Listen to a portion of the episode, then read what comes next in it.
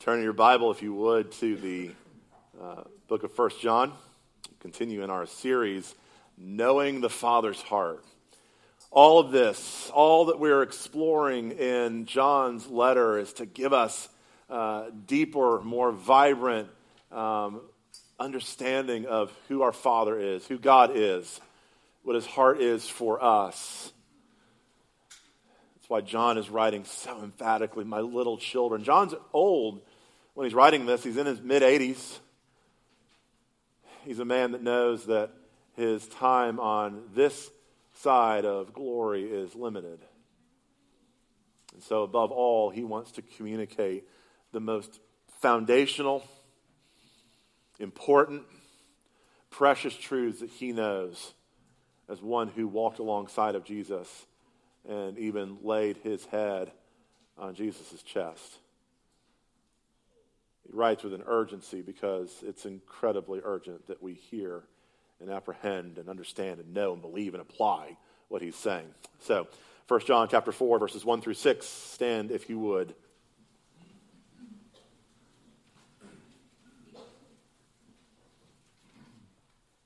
Hear God as he speaks this morning to us through his word. Beloved, do not believe every spirit, but test the spirits to see whether they are from God for many, many false prophets have gone out into the world. By this, you know the Spirit of God. Every spirit that confesses that Jesus Christ has come in the flesh is from God. And every spirit that does not confess Jesus is not fr- that does not confess Jesus is not from God. This is the spirit of the Antichrist, which you heard was coming and now is in the world already. Little children, you are from God and have overcome them, for he who is in you is greater than he who is in the world. They are from the world, therefore, they speak from the world, and the world listens to them. We are from God. Whoever knows God listens to us. Whoever is not from God does not listen to us. By this, we know the spirit of truth and the spirit of error. This is God's word. It is absolutely true. It is given to us this day in love. Let's pray.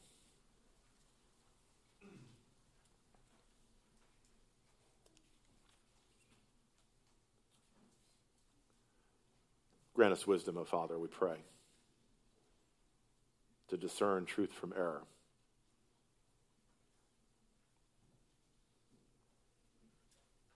You have chosen throughout history to use your creation as a mouthpiece of your uh, cosmic glory.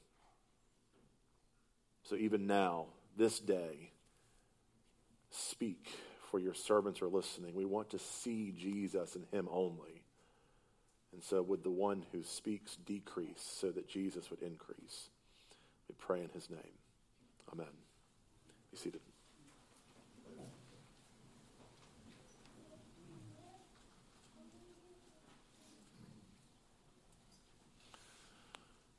John seems to interrupt his thought, doesn't he?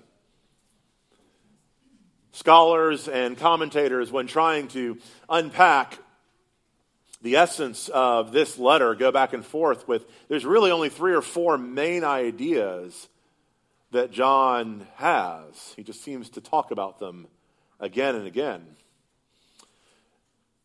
Last, uh, last week, we talked about love. We talked about what it is to love one another. This is called the love test. The love test is going to show up again next week, but it's not the same. Because next week, John's not talking about loving one another, John's talking about loving the world. And that's a different kettle of fish altogether. It seems, though, that here John interrupts himself, but he's really not. Right at the end of chapter 3 in verse 24, Whoever keeps his, com- his commandments abides in God, and God in him. And by this we know that he abides in us, by the Spirit whom he has given us. See, John is presuming that those who have been made alive in Jesus have been given the Spirit of God. The Spirit of God is at work in them, and we should be able to know things. If we should be able to know things, then we ought to be able to test things, right? If there are things that are knowable, that means there are things that are testable. We should be able to know whether or not what we're hearing is true. It's kind of like the wisdom of that great bard and songwriter, Bob Dylan. Seriously, get into the theology of some of Dylan's work sometimes. It's fascinating. In that great song, I won't quote it all because there's like five bajillion verses. But in that great song, you got to serve somebody. You may be a preacher with your spiritual pride. You may be a city councilman taking bribes on the side. You may be working in a barber shop. You may know how to cut hair. You may be somebody's mistress. You may be somebody's heir. But you're going to have to serve somebody. Yes, you're going to have to serve somebody. Well, maybe the devil or maybe the Lord. But you got to serve somebody. See, John would actually have probably said, That's it. Because for John, there's no gray area. There's no, there's no weird, mushy middle ground.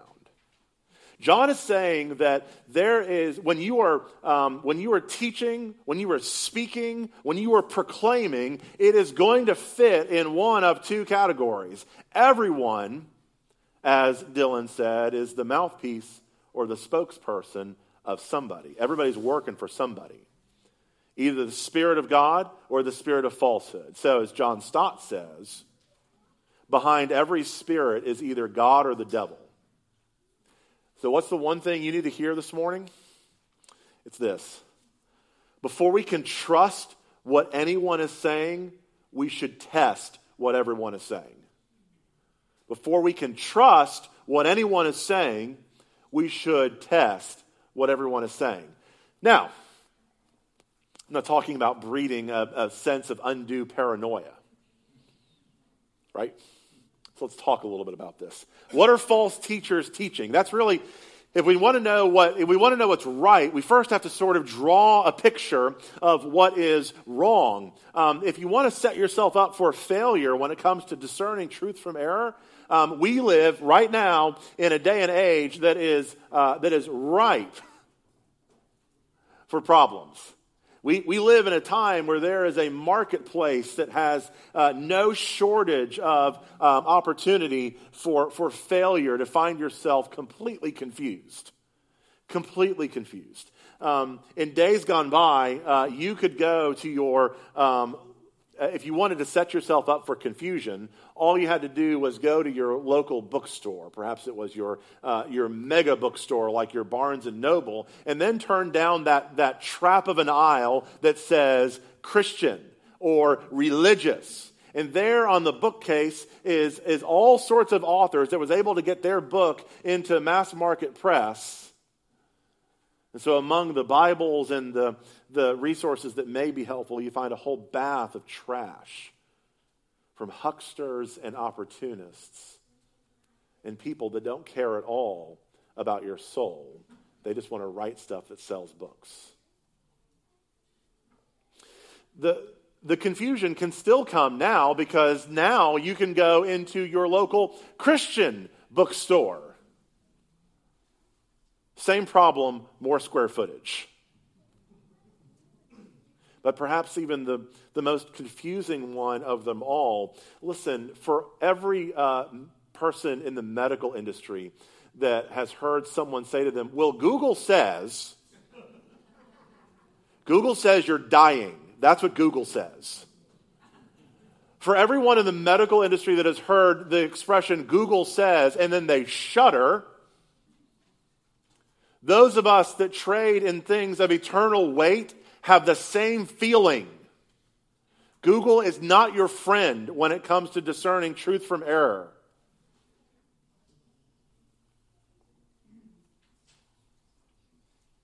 So it leads us to lots of questions. Well, all right, then how do I discern? How do I how do I make sense of all of it? Well, the first way that we make sense of truth and error is recognizing that true that the, the project of discernment is not an independent study.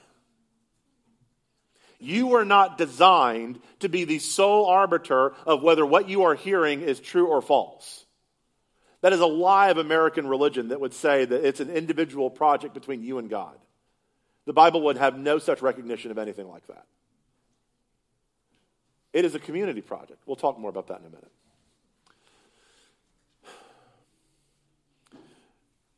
The second thing that we have to watch out for is we have a deep distrust of institutions. And let's be fair, institutions have not done a great job of cultivating trust. The Reformation was a thing. Every scandal we see breaking every day can further erode trust in institutions. And yet, God believed so much in institutions that He said the gates of hell would not prevail against His church. And that's not just church in the ideal sense, that's church in the day in, day out, messed up, messy sense. Institutions matter, the church matters. So we have to, we have to look um, we have to look to our own distrust of institutions as to why we want to make discernment an individual project. John is saying that for us, there needs to be a spiritual discernment in our lives. We need to have a measure of how we can test what's being taught so that we know whether or not we can trust it. So, verse 1, John says, Beloved, do not believe every spirit, but test the spirits to see whether they are from God for many false prophets have gone out into the world. The command in this text, test, is written in the imperative, right? It's a command. He is not saying this is, this is not an optional thing that the super Christians do on blogs and chat rooms. This is a project for every believer, Every believer should be so thoroughly grounded in the scriptures, so firmly rooted in the gospel that every believer, every believer is able to discern and test what's being said. It's not an option, it's a command. But the command to test doesn't mean that we're so suspicious that we believe nothing that anyone says nor are we so relaxed that we just take in everything and say it's all good. False teachers, the way that false teachers and false teaching works is it sounds believable enough, it sounds plausible enough that it might be true. No one, no one is going to fall for outright lies. That's not the problem. The problem is, is it sounds plausible enough. But if you get down deep enough into what's being said, it's bankrupt. If Jesus is just a good example, but not our substitute, it's bankrupt. Do you see what I'm saying? So John says in verse 1, he says, Beloved, do not believe every spirit, but test the spirits to see whether they are from God, for many false prophets have gone out into the world. False prophets have gone out. We, John talked about this a little bit earlier in the letter. And he goes on in verse 2 and 3 to say, This is how you know. This is how you know what false teachers are teaching. He says, By this you know the Spirit of God. Every spirit that confesses that Jesus Christ has come in the flesh is from God. Every spirit that does not confess Jesus is not from God. So John is saying that um, false teachers deny the core tenets of the gospel. They deny either that Jesus came in the flesh as the incarnate Lord, or they deny the implications of what that means because he is now both Lord and Savior. You see, there are some that would have taught that Jesus, um, the Docetists would have taught that, the, uh, that Jesus, um, his, uh, his divinity kind of came upon his humanity there for a season at his baptism, and that his divinity left him at the cross. That's a problem. That's not what the Bible teaches. There are still others that, would, that, that were the Gnostics that would have said that no, um, matter, flesh is bad, so Jesus couldn't possibly have come in the flesh. And John's saying, nope, that's not it either. Because unless God assumed flesh, unless God took on these bodies that we have to be our substitute, to be our sacrifice, if there's no bodily resurrection of a body that is beside God right now in heaven, then we have no hope. So, for, for those that would deny and say that Jesus was just a really solid teacher, but not God, you've missed the foundation of the gospel. And for those that would just say, well, Jesus just, there's just kind of this spirit of Jesus. No, a guy lived with flesh and blood. And in so living, he bled and died. You see, that's the, that's what we believe. We believe that, that, that God came in the flesh. And John's saying if they're missing that, they're missing the gospel. You need to watch out for what they're saying. Jesus was the divine God man who, um, from his incarnation through his ascension, he never stopped being God in the flesh. Because flesh has risen, so will we. Verse 3, um, he says, uh, the spirit of the Antichrist, the spirit, this idea, this, this, this, um, this one that would malign and misdirect from the gospel of Jesus Christ is at work right now in the world, still at work in the world. You don't have to look for it in a single person. He said the spirit of Antichrist is everywhere. Everywhere you see people distracting or, or, or uh, deceiving and moving people away from the gospel, you have this, the spirit of Antichrist is going on there.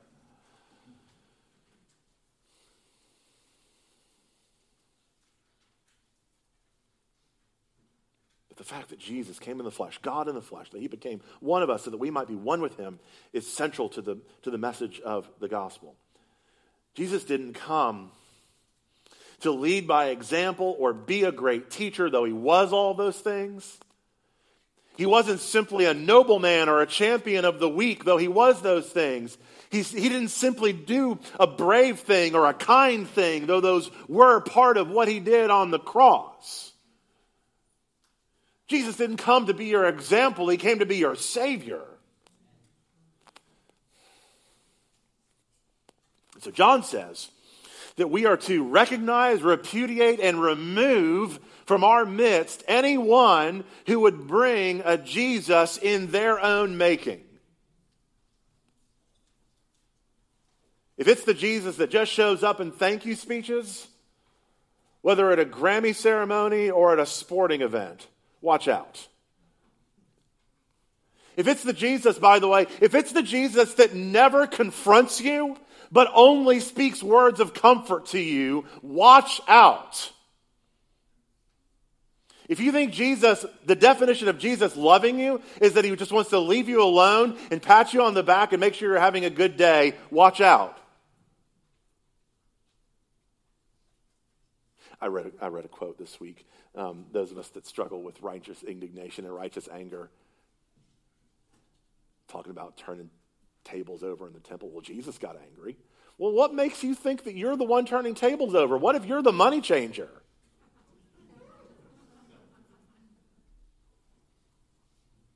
If you're not in a place where, you, where Jesus isn't speaking into your life, where you can come over and turn the tables over and say, What's going on? Watch out. You may not be hearing the God of the Bible, you may be hearing a God of your own invention.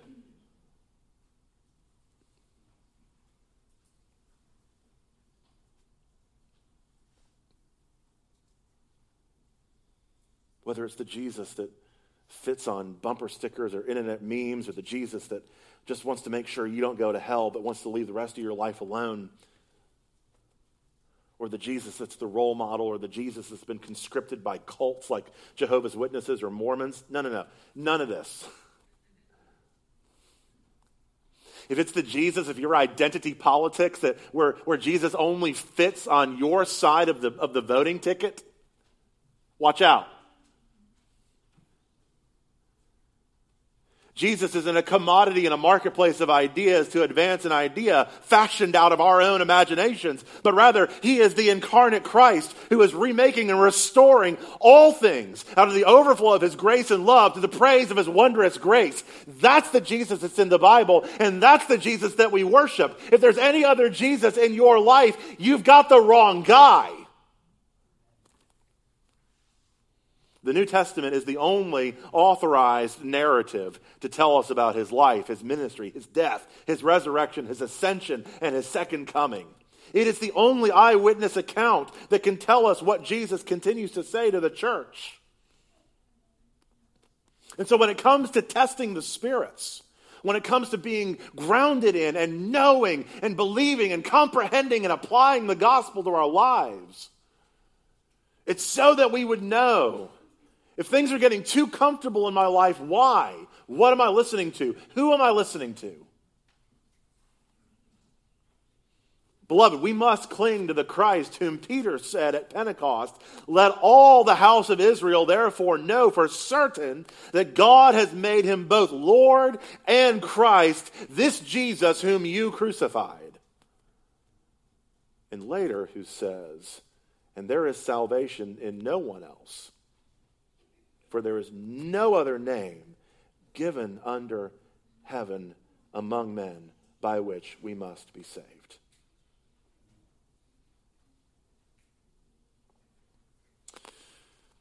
False teachers, um, it's, the, it's the greatest, it, it's the single greatest, uh, to our shame, single greatest export of American religion a health, wealth, and prosperity gospel rampant all over the globe. Smiling preachers on the television wanting to give you lots of blessings in exchange for lots of money. People that stand up in the pulpit and want to be relatable. I'm not cool enough to be relatable. Frankly, I don't have the time.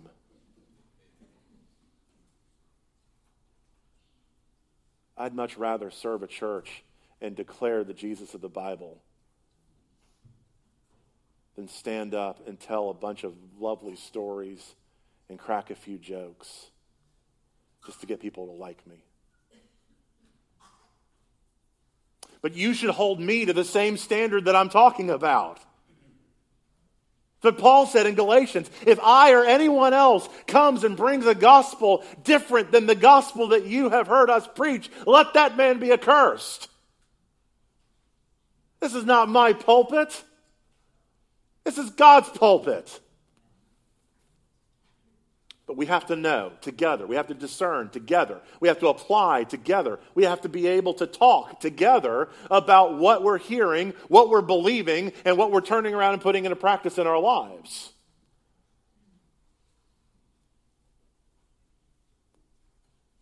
John says that true believers, those who, those who have been brought from death to life in Jesus Christ, have been given ears to ear and eyes to see. It's what Jesus would say at the end of parables that he would say. He would say, What? Let the, he who has ears to hear, let him hear. This isn't because this is some secret society where there's a secret knock and a handshake and everything else.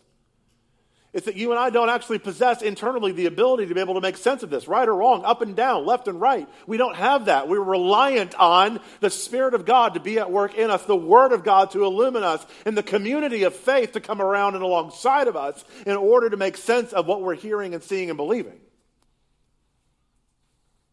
It's not an individual project.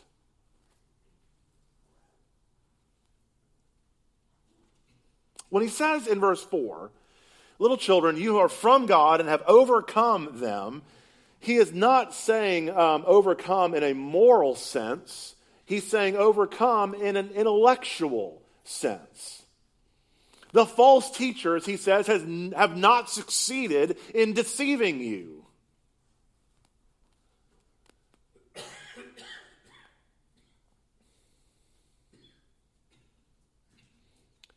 It isn't just that we have simply heard bad teaching or off teaching and thought that something just didn't sound right. It's that we have heard bad teaching and, so, and are so thoroughly grounded in the gospel that we can repudiate it by pointing out its falsehood. Now, you don't have to be a, you don't have to be a mean person when you point out falsehood, by the way.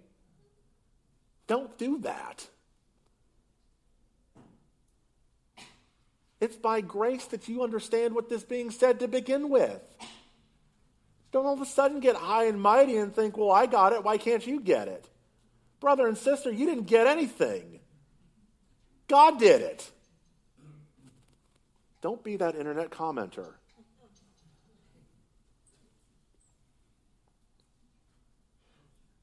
It's not because we're smart.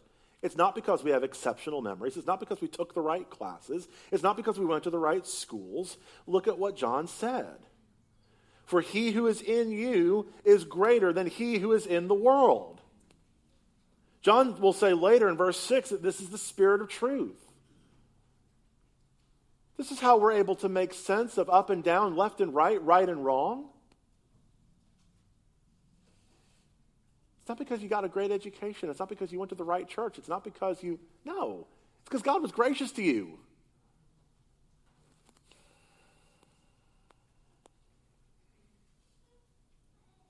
The spirit of Antichrist is very strong, it's pervasive. But it's the spirit of the living God, the spirit of the Christ who is risen and reigning and will come again, but is greater still. He will overcome every false teaching, every heresy, every distortion of his glorious self revelation that culminates in, in Jesus, the enfleshed God. Do you know why the gates of hell will not prevail against the church? Because God won't let it.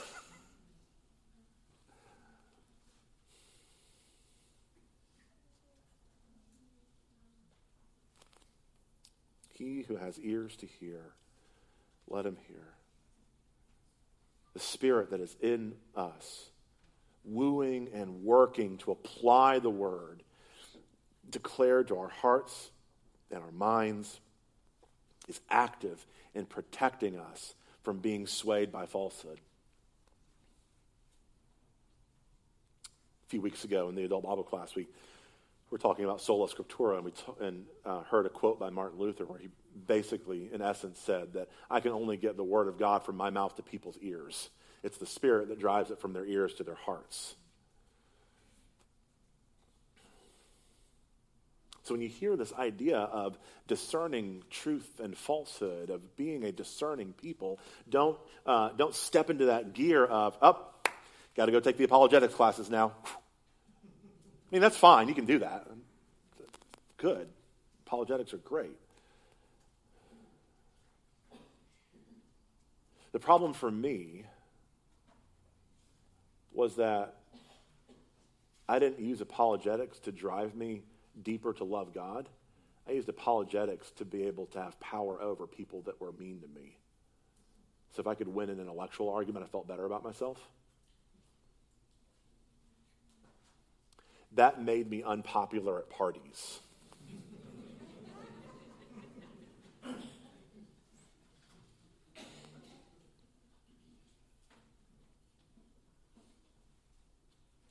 the Word of God we're going to talk about more of this in just a minute, but the Word of God must be accompanied by the working of the Spirit of God. John Calvin says this He says, Unless the Spirit of wisdom is present, there is little or no profit in having God's Word in our hands. Unless the Spirit is working and present, there's little to no profit to having the Word in your hands. The one who listens in verses 5 and 6, the one who listens um, to the world is the one who is listen, the, the one who listens to falsehood is of the world. The one who is listening to truth is whoever knows God. Um, Paul echoes this in 1 Corinthians chapter 1. In 1 Corinthians chapter 1, uh, this is what Paul says. He says, Christians um, receive truth, non Christians reject it. He says, But we preach Christ crucified, a stumbling block to Jews and folly to Gentiles. But to those who are called, both Jew and Greek, Christ, the power of God and the wisdom of God. For the foolishness of God is wiser than men, and the weakness of God is stronger than men. John says, They are from the world, therefore they speak from the world. And the world listens to them. Do, do you ever wonder, by the way? I mean, yeah, okay, the church has become more and more and more marginalized in our society. Have you ever traveled? Um, have you ever traveled overseas and tried to speak a language that's not your native tongue? Several things go wrong with this. Um, we think that if we speak English slower and louder, they will tell us where the bathroom is. They will not. They don't speak the language. So, church, help me out here. If the Spirit of God's not at work at people, does it help us at all to speak louder? No. In fact, you might not get invited back to those parties.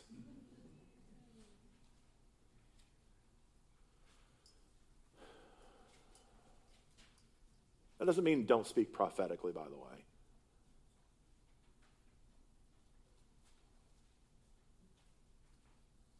But it does mean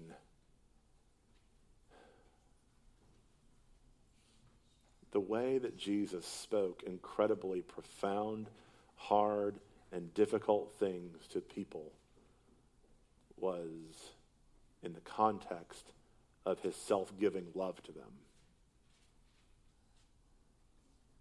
And that's the corner that we're going to turn into next week when it comes to thinking about how to love those around us.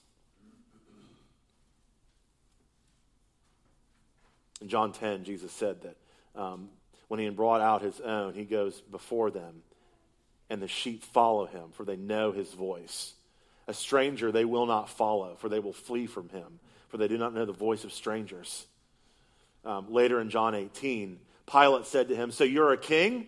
Jesus answered, You say that I am a king. For this purpose I was born, and for this purpose I have come into the world to bear witness to the truth. Whoever is of the truth listens to my voice. There's a corresponding truth that God's people listen to God's truth through God's messengers. So let's talk about, for a few minutes that we have before we close, what some of this means. What does it mean for God's people to listen to God's truth through God's messengers? Um, again, I've said it several times discernment is a community project. Discernment is a community project. Uh, in the Bible, you would always uh, uh, understand it to talk about the body first the individual second. So when it says little children, John is not saying, Oh, he called me a little kid. He's talking to the church. Everyone, all of you, little children. It's corporate first, individual second. But we read it as individual first, who happens to be sitting in a body of other people who are also hearing it as a bunch of individuals. That's not what John's saying. In this text, all the pronouns and all the imperatives, all the commands are plural. So when he said in verse 1, Beloved, all of you, do not believe every spirit, but test. That word, that, that command, test, also plural. All of you, test. So discernment is done together as a community project. That means we have to spend time around one another. Secondly, Together, we must know truth and take care against error. Um, error comes up in a couple ways. Error is either wrong belief, not understanding what the Bible teaches, or wrong practice, not correctly applying what the Bible teaches. So, a Christianity that lives and breathes and moves and, and has vibrancy and life is not just a scholastic exercise but it is also worked out in practice. Neither is a Christianity that lives and moves and has vitality and life simply about doing kind things to other people, but it is grounded in truth. It is orthodoxy, right belief, and orthopraxis, right action. You must have both of those things together. This is how we take care against error. We watch what we believe and we watch what we do. Third thing this triad of word and spirit and community are all working together. One commentator said this. He said, John has portrayed the role of the Spirit primarily as testimony to the tradition, not as a source of new revelation. He felt that it was necessary to stress the Spirit's role as witness to the truth of the gospel concerning Jesus as it was proclaimed from the beginning. So we need the Word of God, we need the Spirit of God, we need the community of God. The community of God is how we test the spirits, not in isolation of our own minds, but in the context of God's people under the care of God's under shepherds. It's not a free for all. There's a reason why some of us have spent a lot of time studying this stuff to make sense of it. One of the most dangerous things that we're hearing right now in contemporary Christianity is well, that's your interpretation of that. Yes, it's my interpretation. It's also the interpretation of the church for the last 2,000 years. When a lot of people start saying the same thing over and over and over again, if you start varying from that, maybe you're the one that's not right. Still not invited to parties. Um, we need the Word of God. We need to know the Word be saturated in the scriptures, in the essentials of the faith, to guard ourselves against being swayed by another gospel, or a false gospel, or a flawed gospel. We're to translate right belief into right practice. Beloved, here's the thing be in the Word every day. Don't be in your favorite psalm, although I love your favorite psalm. It's probably mine too. But be in the Gospels. Pick one. They're all great. Be in the words of Jesus. Be in the words of those who have walked alongside of Jesus. Saturate yourself in that. Be confronted by it. Be disrupted by it. Find things that make you go, ugh.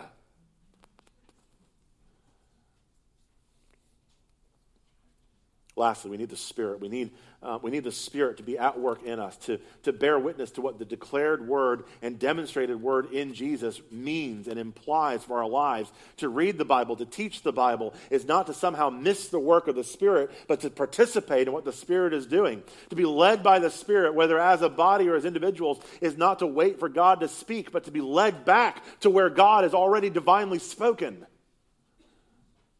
We're not trying to come up with new ways to be God's people. We're trying to go back and rediscover the old way of being God's people and do it in new contexts. In Jude, Jude 3, in the third verse of Jude. Beloved, although I was very eager to write to you about our common salvation, I found it necessary to write appealing to you to contend for the faith that was once for all delivered to the saints. I found it necessary to write, appealing to you to contend for the faith that was once for all delivered to the saints.